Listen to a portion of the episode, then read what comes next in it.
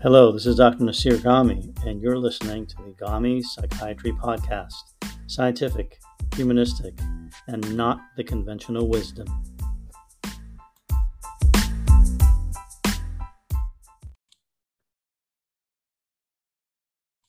Hello, this is Dr. Nassir Ghaemi, and welcome back to the Ghaemi Psychiatry Podcast. Today, we're going to have our first interview uh, with um, a father of a former American National Football League player who may have chronic traumatic encephalopathy, encephalopathy CTE, uh, which uh, I have proposed should be treated with low dose lithium. So, in this uh, podcast today, I'm going to tell you about CTE, about the idea of using lithium, and then introduce you uh, that way to the interview itself. CTE, or chronic traumatic encephalopathy, is a condition that was uh, identified by Dr. Bennett Omalu some years ago in an American football player, Mike Webster, for the Pittsburgh Steelers. Um, and on autopsy, um, Webster had committed suicide. And, and, what happens with CTE in terms of clinical symptoms is that people have depressive uh, symptoms, anger, irritability, impulsivity, uh, suicidality. They can have physical symptoms like severe headaches, uh, and migraines. And then eventually they will develop early dementia. They do this in their 40s, 50s, 60s, which is uh, decades earlier than usually seen in Alzheimer's disease. When you look at the brain at autopsy, there's autop- there is cerebral atrophy, which means neurons are dead, and there's a high amount of tau protein, TAU, which is highly abnormal uh, in the way you see it in CTE. And that's the big difference between CTE and Alzheimer's disease where you have other abnormalities in the brain, specifically uh, amyloid plaques, neurofibrillary tangles. Uh, you do not see that in CTE. CTE happens with concussions and subconcussive impacts. It happens in athletes like football players who get hit on the head, hockey players, soccer players can get it with headers and with head injuries. Uh, but it also happens in um, in other professions where head impacts happen, specifically in soldiers uh, in recent years where you get subconcussive impacts when you're in a war zone from shelling, from artillery, from bombs. Um, so CTE is a serious problem, and uh, there's been a lot of controversy about it in the last few years in the United States in relation to American football. Um, some statistics of the frequency of it based on autopsy reports have it being present in the majority of American football players, meaning over 90% by autopsy. Uh, this has been debated about whether there's selection bias and how much it really happens in the general population of football players. Um, it's generally been thought that it doesn't start until middle age, but recently there was the case, uh, there are cases of American football players who commit suicide or homicide uh, or are otherwise apparently having um, marked uh, psychiatric problems, uh, who on autopsy are found to have CTE. This happened recently with uh, the former uh, Denver Broncos wide receiver Demaryius Thomas, uh, who committed suicide. and a few months ago, there was another case of a football player who committed suicide and homicide, who on autopsy was, was felt to have CTE. It's a diagnosis that's technically only made on autopsy by pathology uh, so when people are having the symptoms during their lives, the confusion that can come up is whether the psychiatric symptoms are due to CTE or whether the person has bipolar illness or some other psychiatric condition. Essentially, the symptoms are depression and manic like impulsivity and aggression. Uh, and of course, suicidality is a very severe depressive symptom.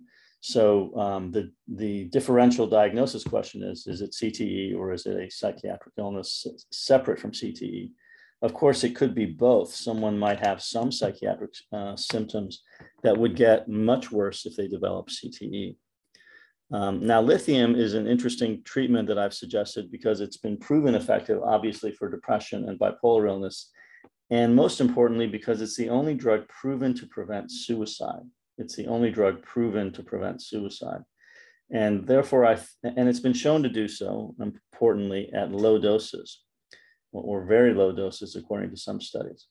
So I propose that we should consider giving low doses of lithium to athletes who develop signs of CTE and potentially even preventively uh, to a lot of athletes.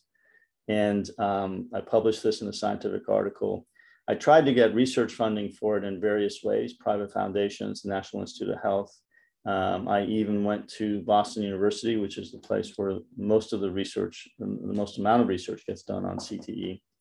Uh, and I failed to um, get any funding with some grant applications I submitted or to convince others to submit grant applications to get funding for it. I've also communicated with people in the CTE community, such as advocates for athletes, uh, and talked to them about it um, and did not get very far. Uh, there's always an expression of interest, but nothing much happens. I talked to Dr. Bennett Omalu, who first discovered CTE, and he was very supportive of the idea and uh, helped me the most actually in trying to treat a few patients. And I hoped to be able to publish the results of those treatments eventually, but uh, have not treated enough people to be able to do so. So this hypothesis really has not been tested. The idea that low dose lithium will prevent uh, or help CTE because it's proven to prevent suicide and proven to improve the kinds of mood symptoms you see in CTE. But there's one more thing that's really important here, and that's the dementia that happens with CTE. By middle age and later age, patients with CTE do develop dementia. They have cognitive impairment for quite a while, meaning they have trouble with short-term memory, executive functioning, but then over time it becomes more severe memory problems. Um, and lithium, there is some research that lithium may prevent dementia. And low dose lithium has been shown in one study to prevent uh, progression of Alzheimer's dementia, uh, mild Alzheimer's dementia. And average doses of lithium in a number of studies have been found to be associated with much lower rates of dementia in psychiatric uh, illnesses in which lithium was used, compared to the same illnesses where lithium was not used. Uh, there are a few other randomized trials that have been done. Uh, so we are getting the beginnings of um, evidence that can be convincing that lithium may indeed have a benefit in preventing general dementia. This would be Alzheimer's dementia, vascular dementia is another kind of dementia. And that raises the question whether it can prevent dementia in CTE. Even if it doesn't, it would have huge benefits for prevention of suicide and for improvement of the mood symptoms. But I think there's reason to think it also could help prevent the dementia. And then when you look at the mechanism of CTE, which is this abnormally high amount of tau protein, lithium specifically has been shown to have an anti-tau effect. In other words, it prevents the accumulation of the tau protein. That's a well-known mechanism of lithium. So it would make sense that it would have uh, potentially the most specific benefit in CTE compared to other forms of dementia or other illnesses. Uh, at low doses, it would have very few side effects, very few harms. Um, and one of the, the, relative advantages of CTE patients is that they tend to be younger. Uh, they're in their 30s, 40s, 50s, and therefore they would also tolerate lithium much better than the traditional dementia patients with Alzheimer's disease who are, are much older. So that's the idea. That's the introduction to this idea about using low dose lithium for CTE. And that's the introduction to the general issue of CTE. And now I would like to um, transition to ask you to listen to my interview uh, that I made with um, uh, a person who would understand this problem from the inside. We tend to, I've been describing it more clinically from the outside, but Jim Scarborough uh, is a person who is experiencing the effects of CTE in his own family. And so I will uh, pass it on to the next section of this podcast episode and to my interview with Jim. Thanks for listening.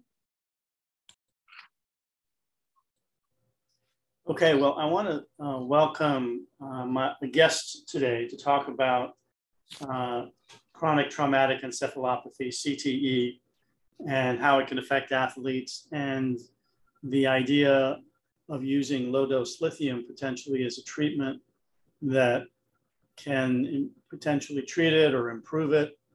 Uh, an idea that I had, put out in an article based on lithium's show proven benefits as a neuroprotective drug. That means that it keeps neurons alive longer. And so um, we have been discussing this some in terms of dementia, like Alzheimer's disease. Um, but with um, chronic traumatic encephalopathy, CTE, uh, which happens after concussions, often with athletes, but also other scenarios like soldiers, uh, patients develop a mood uh, swings uh, and suicidality. Um, but then as it progresses, they can develop full blown dementia. They get kind of an Alzheimer's like dementia at a much earlier age than it naturally happens. Instead of the 70s and 80s, it happens in these people in their 40s, 50s, 60s. So something that I've, I've written a little about and I've been interacting online with people involved with trying to do something about CTE uh, and um, concussions. Um, but my experience has been that I haven't been able to get very far, at least in the mainstream world of people working in CTE with this idea of, of potentially looking at lithium as a treatment to explore. So um, in the course of, of, of, of this process, I uh, heard from uh, Jim Scarborough, who's with us now, uh, who had heard about my uh, paper on lithium, my idea about lithium, and uh, has had his own experience uh, with his son and has been thinking about these issues as a family member. So Jim's with us here, and we're going to have a little conversation about these this question of, of CTE and potentially whether lithium can be helpful for it. So Jim, thanks for joining me. Thank you for having me. Yeah. So Jim, why don't you tell the audience a little about uh, your experience um, on uh, with CTE and, and with this whole question about uh, lithium as well? Um, and I'll try to keep it down. I'm kind of known as a, a long talker, and I'll, I'll, keep it down so That's we can keep everybody's attention. Uh, uh, I had a conversation with a friend of mine who happens to be a prominent uh, uh psychiatrist here in Houston, Dr. Karen Brown, uh, who also knows my son, and uh, we were talking about it, and she she mentioned that she there was an article in a medical journal about lithium and CTE, and she sent me that article, and that was that article was your article Mm-hmm. Uh, so uh, that, it's kind of weird how that happened, just out of an, out of a conversation, and then so much energy came about from that. Uh, but um, uh, my son uh, played uh, four years NCAA starter, special teams, wide receiver, starting wide receiver, and then went on and played a little pro football too, and took a lot of hits along high school, college, uh, you know, those are some of the days he's where we cherished cherished big hitting. You know, that was the big deal. Hit harder. Uh, so consequently, uh, I started research and I found out that uh, um, uh, CTE was only being able to be diagnosed through uh, autopsy, and there really wasn't anything much out there being spent or whatever being done about it uh, 98%, so we're so forth of NFL players uh, were uh, being uh, CTE autopsied. When, what I really found amazing was 90%, over 90% of uh, four-year NCAA players. Uh, of course, that's a younger group, you know, that that uh, is, is doing it. So that's really what got the attention because my son also um, had been diagnosed with a neurobiological illness, uh, which is very similar uh, to the symptoms of CTE and um, of uh, mood swings and uh, other other uh, uh, items like that. So when I got your article, I kept reading and reading and reading, and the first, particularly the first one with the success of lithium in, is in rodents, how it was able to stop this development and, and, stop me if I'm, I'm not trying to be a doctor here. No, it's fine. Go ahead. They stopped this uh, protein uh, uh, uh, in, in rodents who, who were, I guess, created, y'all, y'all created CTE brain injuries with them and actually show, stopped the development of that tau protein mm-hmm. and, and also showed rejuvenation of brain cells. Um, and that was very encouraging uh, for me because uh, uh, uh, he later started taking lithium carbonate, mm-hmm. which for the, for the listeners, I mean, I don't know how that technical that gets, but that's a uh, that's a pretty that's a mineral that's used uh, for treatments of, of amazing treatments in, in medicine um, and then further, we went further down the road, and that um, I found out that we start, I started talking to a lot of his friends and other friends who were players, and they're all concerned about CTE. They're concerned, they're in their 40s, they've got families, some of them are even older than that. Um, but even everyone that I've talked to has expressed concern.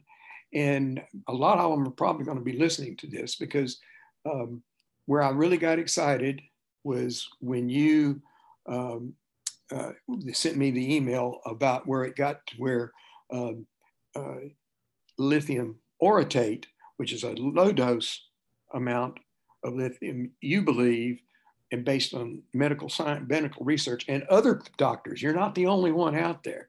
Uh, there's many others, uh, uh, but they haven't expressed it quite like you've expressed it. Um, and, and that got me very interested because that could be a way that, uh, that people who aren't eligible or don't need to take lithium carbonate could possibly take lithium orotate, which is bought at health food stores. And quite frankly, honestly, uh, to uh, I started taking lithium orotate mm-hmm. uh, because I saw the benefits, uh, potential benefits, even future dementia. I'm 70 some years old. You right. think about that sort of thing, right. You know, and it is certainly, I've seen some positive effects myself as far as mood levels are, are concerned. So that's kind of how I, I got to where I was. And, um, uh, and then I finally figured out that, you know, the reason that probably this hasn't progressed, and I know you won't say it, and you might not, you know, there, there's not any money in in pharmacy for, um, and I don't want to knock big pharma here. That's not the idea, mm-hmm. but lithium orotate and lithium carbonate is extremely inexpensive. Right. because it's it's an element that that it exists a ne- necessary element that exists in the world today. Mm-hmm. Uh, so uh, that pushed me even further because since I'm a businessman, I know that profit is a big part of whatever comes about, and there's not going to ever be any profit uh, for pharmacy out of this. Now, I would like to throw in something really good uh, that you may or may not be aware of. There are m- very few companies that I know of, pharmacy companies working on this matter of CTE. Mm-hmm. There is one company out of Chicago. I don't know if you know about them. It's called uh, Mark, Sarah Mark uh, Pharma, which has got a patent pending um, that will, once a concussion has occurred, they'll have a nasal spray uh, that, once it goes through human trials, will stop that progression. So there's there's hope for the future right there of people that, that know, I'm concerned now with the thousands, thousands of people that uh, through either combat, uh, got their heads banged around. And uh, that's kind of where I am here today. Yeah.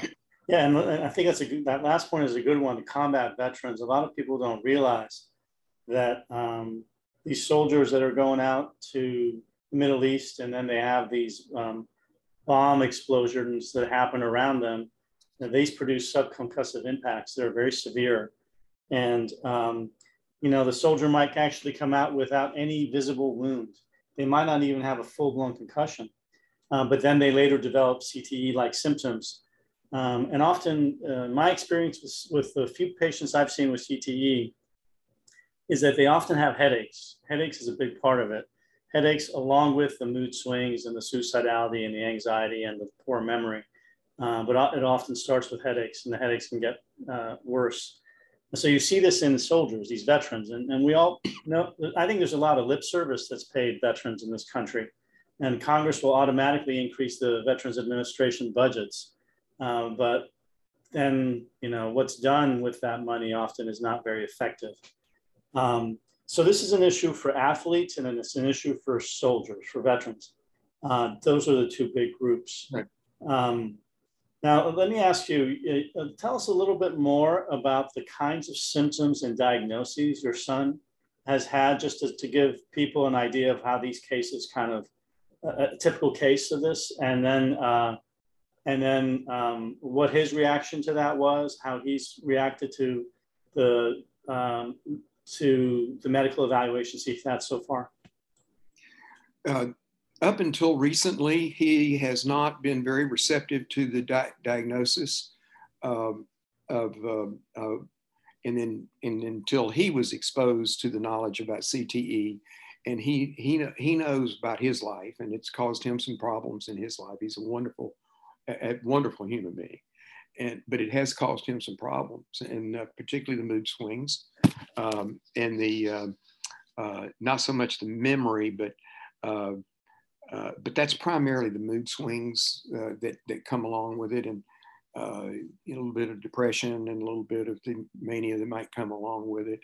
Um, and uh, that's the main part that we've seen, and that was, uh, um, but that was what, as a parent, that's what got me so interested in all of, all of this because the the other people that we've talked to have those things, but they have other things too. The memory, the memory part. Right. Uh, he hasn't he hasn't shown any of that at this point. He hasn't had any memory problems so far. No. Um, does he have any like attentional problems, like trouble with focusing? Yes. Yes. Is that and, uh, worse uh, in recent times than in the past, or has that always been? You know, it's it's probably been a little bit worse, but I mean, he's a he's an A personality guy to start with. Okay. And, and um, uh, um, so he's kind of a hyper by A personality. You mean he's a little hyper, very energetic, very active. Very energetic, um, um, and and has you know, of course, obviously with the the carbonate deal, he's kind of slowed down a little bit. Yeah. But, but sometimes that can reflect um, what we sometimes call hyperthymia, which is where people have manic traits as part of their personality all the time. And by manic, I mean they're just highly energetic and active. They're they're more um, they're more um, up than most people um, in their energy level, but also sometimes in their moods. It's a positive thing. It's it's very common, for instance, among entrepreneurs, successful people, creative people. Um, but uh, so he hasn't had any headaches or anything, right? He has expressed headaches over the years. Some headaches, okay. Yeah. So that's a pretty, t- and what, what's his age, uh, more or less? Um, about 45. Okay, so mid 40s. So just for a, a kind of a, to, to comment on this a little bit, you'll have somebody say who's been playing a sport, usually from childhood. So they're starting at 5, 10, you know, maybe 15 at the latest. Then let's just take 10 as an average age. They play through college. That takes you into your 20s. That's like 10 years of playing if they become a professional, they're playing maybe another five or 10 years at least. So that's 20 years of sports exposure, um, potentially to, to head injuries or head or concussions or subconcussive impacts. And then they're um, leaving their sporting years behind or, or retiring from it if they're a professional, usually in their 30s. And then typically these symptoms start in their 40s and then they get worse in their into their 50s and um, when they're really severe, they can be really bad in their 50s and 60s. Um, and sometimes, you know, people will have more or less a full lifespan. So it goes into their 70s uh, or into their 80s. You, you notice these days, some of the stars from my childhood, the guys who were famous in the 1970s in football, are, are uh, who are still alive, are passing away now in their 70s and 80s. And often they do have, have dementia. Uh, of course, it could happen naturally as well, but it can be a lot worse um, with this extra uh, effect. Um, but you also do see it as early as people's 30s. And I'm sure you paid attention to the, the news this past week about the, the, the NFL wide receiver, Demaryius Thomas, used to play for the Denver Broncos, who died, I think, at 32.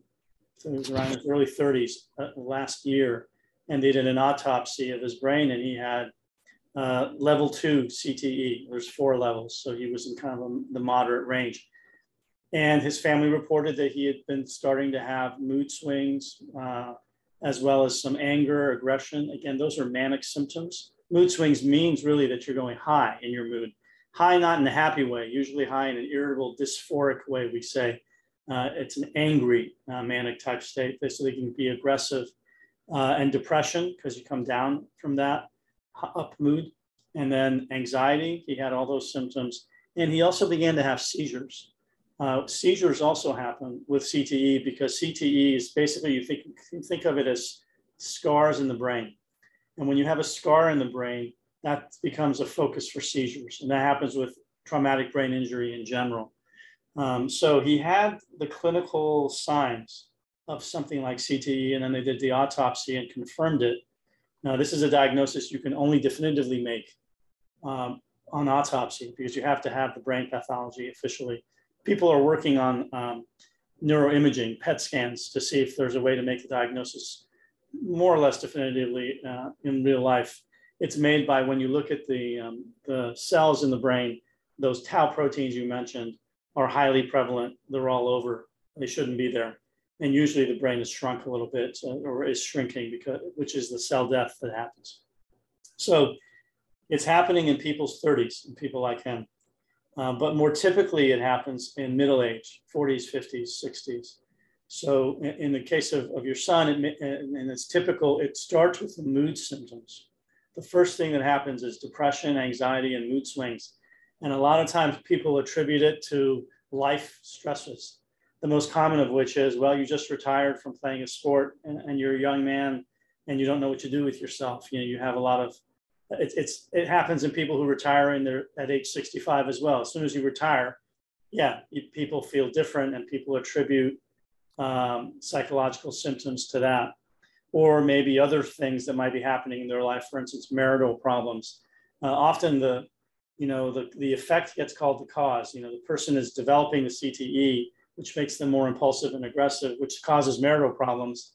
But then people blame the marital the marriage for the the symptoms. Um, or other problems in life. Um, and then after five or 10 years of that, that's when the cognitive symptoms start to happen more.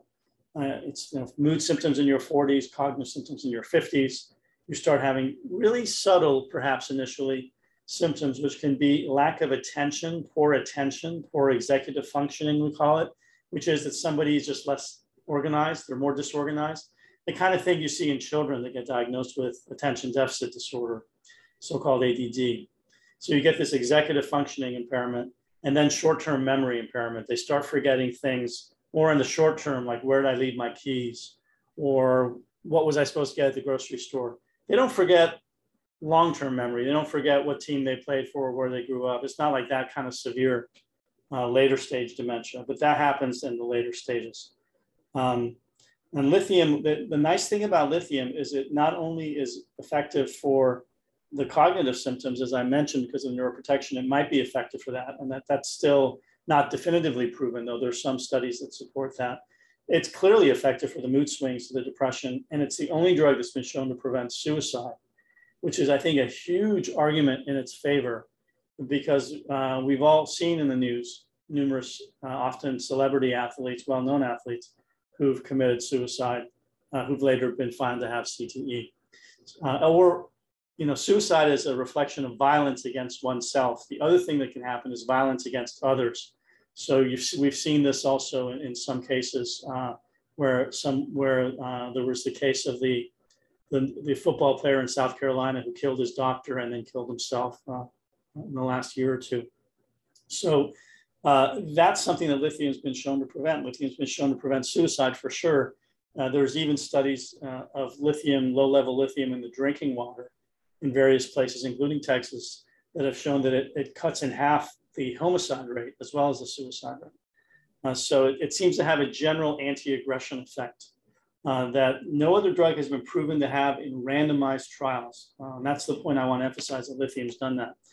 Uh, so that's part of the reason I thought it was, even if we, you know, at this point, without having full, any real proof yet, because no one's done a randomized trial of lithium and CTE, uh, we I think it's reasonable when you're dealing with, you know, kind of like with the COVID uh, pandemic, you have to make decisions when there's an emergency, even if you don't have definitive data, mm-hmm. while you also do the research to get the data. And, uh, you know, this is an emergency for you. It's an emergency for anyone who's starting to have CTE because they need to get it taken care of sooner, as soon as possible. And that's why I wanted to get the, the uh, concept of lithium out there. So uh, uh, Jim, um, I understand that your son actually has started lithium for his CTE uh, diagnosis. Is that right? Well, I, I think it, to, to properly, you know, he's taken the lithium for what they were able to officially diagnose because they can't officially diagnose CTE at this Right. point uh, was a, um, a, a neurobiological uh, illness, and uh, um, and and he's taking that for that, and it's showing good good results. And the byproduct of that is, uh, if everything we believe about CTE or the medical profession believe about CTE and lithium, he's getting the benefit of that treatment for CTE and the other at the same time. Uh, And uh, how long has he been on it? well, he's pro- probably now it's just been uh, part- about a, uh, seriously about a month. Okay. And- And what's the dose? I think right now he's at 450. 450 milligrams. And just so, just to kind of um, put that in context for listeners, typical dose of lithium for bipolar illness, full-blown bipolar, is 900 milligrams a day. So he's on about half the average dose, uh, which would be considered a low dose, but not a super low dose. So, uh, the range of lithium that we prescribe is, you know, they come in 300 milligram pills. So you could give 300 a day if you give one pill. 450, 600 is, a, is, is, is two, two pills a day or so. And then three pills a day is 900, which is to give you a blood level of about 0.8, which is considered quote unquote therapeutic. But that's therapeutic for somebody with full blown mania, with bipolar illness type one, we call it. With people who have lower level manic symptoms or uh, milder versions of bipolar illness, or I like to use the phrase on the manic depressive spectrum, they're on the milder end um, even hyperthymia, that, that temperament that I mentioned, where someone can have mild manic traits all the time as part of their personality. There is some evidence that low doses of lithium can work more in the 300 to 600 milligram range, which is what he's on. And that has the benefit, of course, of less side effects short term as well as long term. In terms of risks with lithium, we know that it can affect thyroid hormone to make it less functional. Well, that's treatable and reversible because you can just give thyroid hormone as a treatment assuming that a person doesn't have an underlying thyroid disease. Uh, the second major effect is on the kidney. Everyone knows about that. It can have long-term chronic kidney impairment, but that only happens in one to 5% of people with 20 years of treatment on average. Hmm. One to 5% with 20 years of treatment on average, and that's at full doses, 900 milligrams a day on average. If it's given at half that dose, then you can cut the risk at least in half, probably less. Uh, and if you use very low dose lithium, which would mean less than 300 milligrams a day, you know, the risk is really probably quite minimal. Uh, and you mentioned lithium orotate, which is over the counter. If you take, you know, one of those pills, which is five milligrams of elemental lithium, that's equivalent to about 25 milligrams of lithium carbonate, or about, you know, 120th of the dose he's getting right now. And that kind of dosing is not known to really have any unknown harm. But if it does have some, you can just statistically examine it as to being a fraction of 1% with 20 years of treatment potentially in terms of the kidney, which is, which is quite small. Um, and I just want to mention that the um, lithium in the drinking water studies where they found benefits of high levels of lithium in the water is equivalent, high level lithium in the diet is equivalent to about one or two milligrams of elemental lithium, which is like taking one of these over the counter lithium orotate pills, which is still, you know, 100 times less than the prescribed doses of lithium that we give. So 450 milligrams of lithium, to summarize it, is a good amount of lithium. It's a lot of lithium. It's okay. It's, it's not too low. Uh, though a lot of doctors imagine that if you give anything less than 900, it's, it's low. It's not going to do anything. Actually, that's not true. Lithium, I always like to say there's no minimum effective dose of lithium you just give it to as low of a dose as helps someone. And so 450 might be might be helpful. Um, it's been only a month, um, so obviously you'll need you know months, uh, at least a year or two or three, ideally, to kind of see if this starts reversing the course and helping things more. Uh, but you're saying already he's noticing a little benefit, at least in terms of his mood.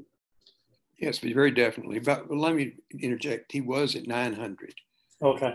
And then recently, uh, one of his doctors uh, dropped it down to 450. And he, I don't, I don't, I don't know if he's had any uh, blood test.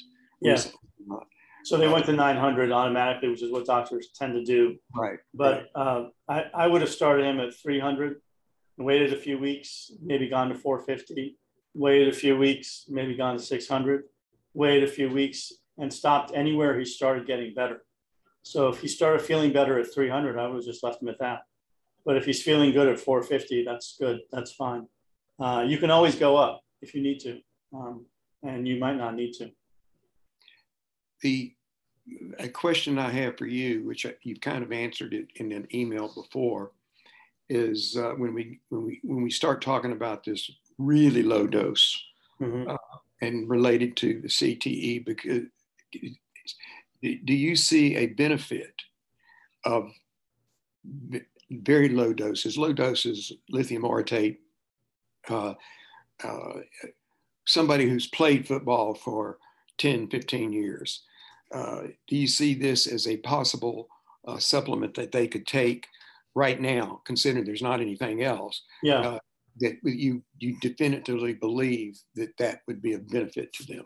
I, I wouldn't say definitively, but if, if someone were to say to me, look, I've been playing football, soccer, hockey for 10, 15 years, and I don't have CTE yet, but I'm worried about it. Should I take uh, lithium orotate over the counter, five milligrams elemental lithium once a day, uh, or not? I would say, well, there's a lot of potential benefit, not proven, but potential, and there's evidence for lithium's neuroprotective effects at that dose. And there's no known harm at that dose. So, yeah, I would recommend it. But it's not because that's definitive that I know that it works, but I think uh, the likelihood that it helps as opposed to harming at that dose is more likely than not, in my opinion. Um, and again, there's no real negative. And certainly, if somebody has CTE symptoms, I would definitely recommend it. Um, at the very least, you know, I, I, think it would be better if somebody has CTE symptoms to take pharmacological doses of lithium in the 300 to 600 milligram range. That's what I think will help the most. That's my opinion. And we'll have to see future research proves me right. Um, I think that's the right dose. I think I don't think you need more, and I think less might not work well enough once you have developed it already. But I think if people were to be taking um, very low dose lithium orotate uh, from the very beginning of a, a, career that involves this kind of risk, like in their 20s, I think it might it might make it uh, less likely to happen to begin with. But again, we don't know that. And one of the things you and I emailed each other about, well, you emailed me first just to say that that you had uh, heard about this idea and that you had personal experience with it with your son and you wondered you know what what i had been doing with it or whether the field was doing anything on it and I emailed you back to say, you know, it's probably been about 10 years or so since I published that article, close to 10 years. And the um, reason I put it out there was because no one was talking about it. And I have met with uh, various researchers in the field, as well as activists, CTE activists, who always express interest in the idea when I bring it up, but who never really follow up with it. Uh, I, the one person that actually followed up the most with me was Bennett Omalu, the founder of the whole idea of CTE, Dr. Omalu, um, who's now in California, uh, used to be at Pittsburgh. And he um, and I tried to round up a few uh, patients that I could consult on and treat and treat just to develop our own clinical experience and see and publish that potentially. And I saw one or two um, NFL players, but didn't end up getting much more in terms of um, referrals or interest and didn't really follow up on it. So it's been hard um, as a clinician, and I, and I don't see as many patients as I used to. So I can't like see a ton of patients and, and just give it to some of them on my own, which is something I used to do with other research ideas I had. Uh, I, I can't do that now. Um, so I haven't found, um, I haven't been able to, to generate clinical data myself. And the research world is not really uh, pursuing it. so I think at this point, all we can do is, is try it out in specific cases like your, your son. And uh, over time, if there's enough cases, um, maybe uh, there'll, be an, there'll be enough experience that people will publish a little on it and then potentially get some kind of research funding to do a, a real randomized trial, which would probably not be easy. You know, you have to probably treat 100 people or more, probably for a year or two or, or more. And that's going to take some time and some money to do. And, and uh, people would have to be organized around doing it. And it hasn't happened so far, but it could. And, um, you know, that you mentioned the pharmaceutical industry. It's true. They've been, um, the pharmaceutical industry is never doing anything with lithium because it's a generic drug. I worked inside the pharmaceutical industry for four years and I tried to convince company that I worked for to do research on lithium and CTE. And of course, it was not automatic and no go um, because of the, the patent. Uh, one alternative is to look at lithium's mechanisms and to try to create a drug that does what lithium does. And then to use that, because you could patent it, you could use do research on that for something like CTE. And there are drugs that do what lithium does that are not available on the market. It, the, the mechanism of lithium has to do with second messengers. These are proteins inside the neurons which pass messages from the synapse where the neurotransmitters affect the receptors to the nucleus where the genes are. The, the first message is the neurotransmitter, drugs like dopamine, serotonin, that's what everybody hears about. The second messenger is the G protein and these proteins inside the neuron. Lithium is very different than most drugs, which affect the synapse, they affect the serotonin, norepinephrine, dopamine. Lithium doesn't affect those. It goes straight inside the cell and it affects the proteins inside the cell to change their messages to the nucleus, which changes what the genes produce, which changes what the neuron does. That's how it protects the neuron in a way, keeps it alive, makes it grow. So you can actually go inside the neuron and do those things directly. You can affect those second messengers uh, with new drugs that are not lithium. And pharmaceutical companies have actually developed drugs like that. They originally developed for things like cancer because they have other effects, but they've never been studied in bipolar or in CTE or any of these other indications where lithium's proven effective. So I tried to get our company interested in doing that with those, those mechanisms, with those drugs that they already have. But um, the resistance to it was not um, a financial one because those drugs are patented. You could make a profit on them but the resistance has, is, is partly also because it's a complicated, these are complicated drugs. Uh, these proteins are in every cell in the body. And so these drugs affect the whole body, not just the brain. And they, that, therefore they produce a lot of side effects. And the companies are wary to produce drugs with a lot of side effects because they know people won't take the drugs if they have a lot of side effects. And also, of course, they can get a lot of negative publicity if drugs harm people. So what we see these days is that the pharmaceutical industry, and this is a different topic, but that's just one big, one quick comment on it. Pharmaceutical industry is very conservative. They only produce drugs that are safe, not necessarily drugs that are effective. And if lithium was produced today, it would never come to the market because it's far too, has far too many side effects for any company to, to market it, even though it's a highly effective drug for so many things. So I, I think that's some of the problem we have with developing new lithium like drugs or with even studying lithium itself in conditions like this. Uh, although um, there are a few companies that have tried to study lithium, that have tried to patent variations on lithium. Um, and I think that uh, so far, nobody's really picked up on the CTE idea, but I think a smart company would, and it might take them somewhere.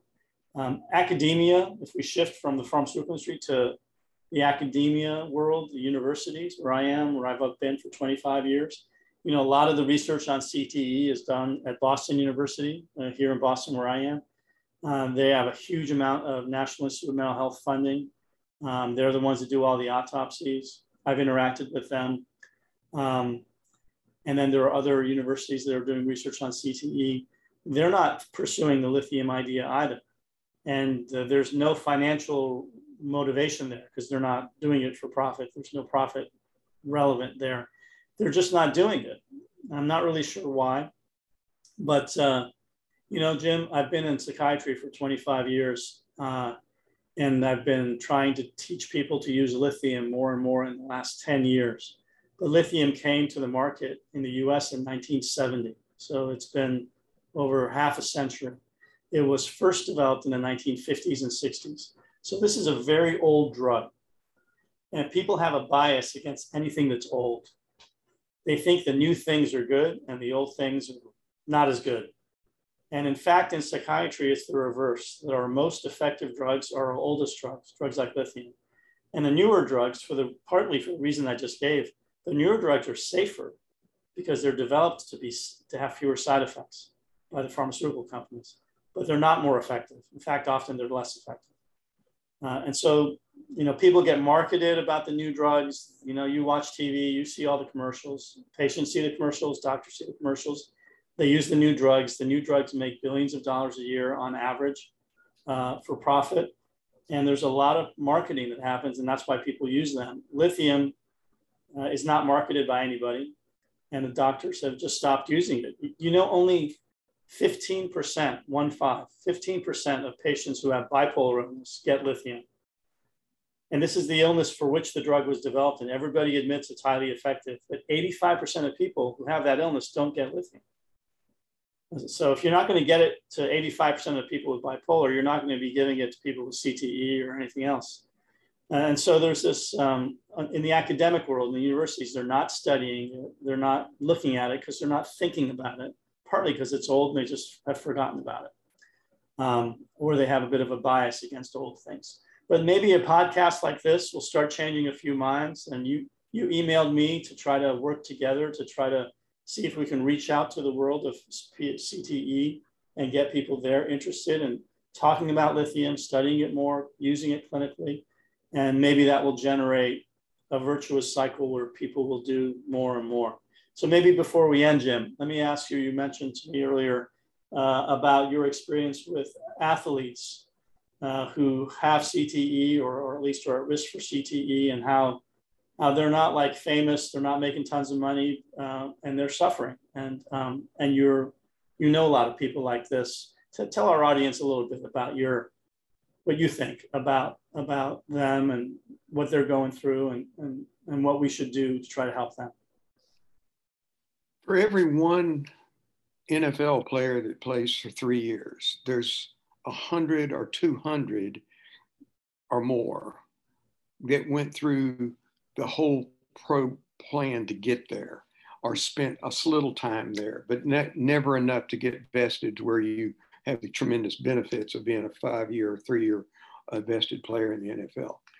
Um, my experience has been with the people that did not uh, get to, to, that three to five year vested deal. And, uh, and I've talked to some that he, he have, uh, and they don't trust the, and the settlement of the NFL with the players on, on some of this stuff they secured a few years ago. Um, they don't really trust the, uh, the uh, NFL's doctors because they just think they're going to guide them away from any future stuff. So here's my message after talking to these fellas is I want to get the attention of the, the colleges. I want to get the attention of the high schools. I want to get the attention of the NFL. And um, uh, because of what I've talked to on these guys, of what I've researched, if we don't do this, if this is not paid more attention to, then why would a mother let their kid play football. Right. So if you love football, and as a nation, we love football, and we cherish our combat veterans, then that's my message is listen to what we're saying. Nature has produced this incredible mineral, and let's harness how we can use it. And for the fellas that can't wait or don't want to wait two or three or four years, go and tr- you got nothing to lose and everything to gain by taking one or two or three pills a day of uh, lithium orotate. Now that's, I, I, don't know if I can really say that because I'm not a professional, but that you just asked me a question yeah. as a parent and somebody who loves uh, uh, all of these guys very much. That's what I would say. Yeah. Well, well thanks, Jim. I, I, appreciate that. And I, I'd say I, I fully agree with you. Uh, and we could go on and on about this, but let's put this out there to the world and see what kind of reaction we get. See what it is, and see if and if we have to do another one to do it again. Do it again, and we'll we'll learn something from it. Okay. Right. Excellent. Thank you, Great. Jim. Thanks for joining me. Have a good weekend. Take care.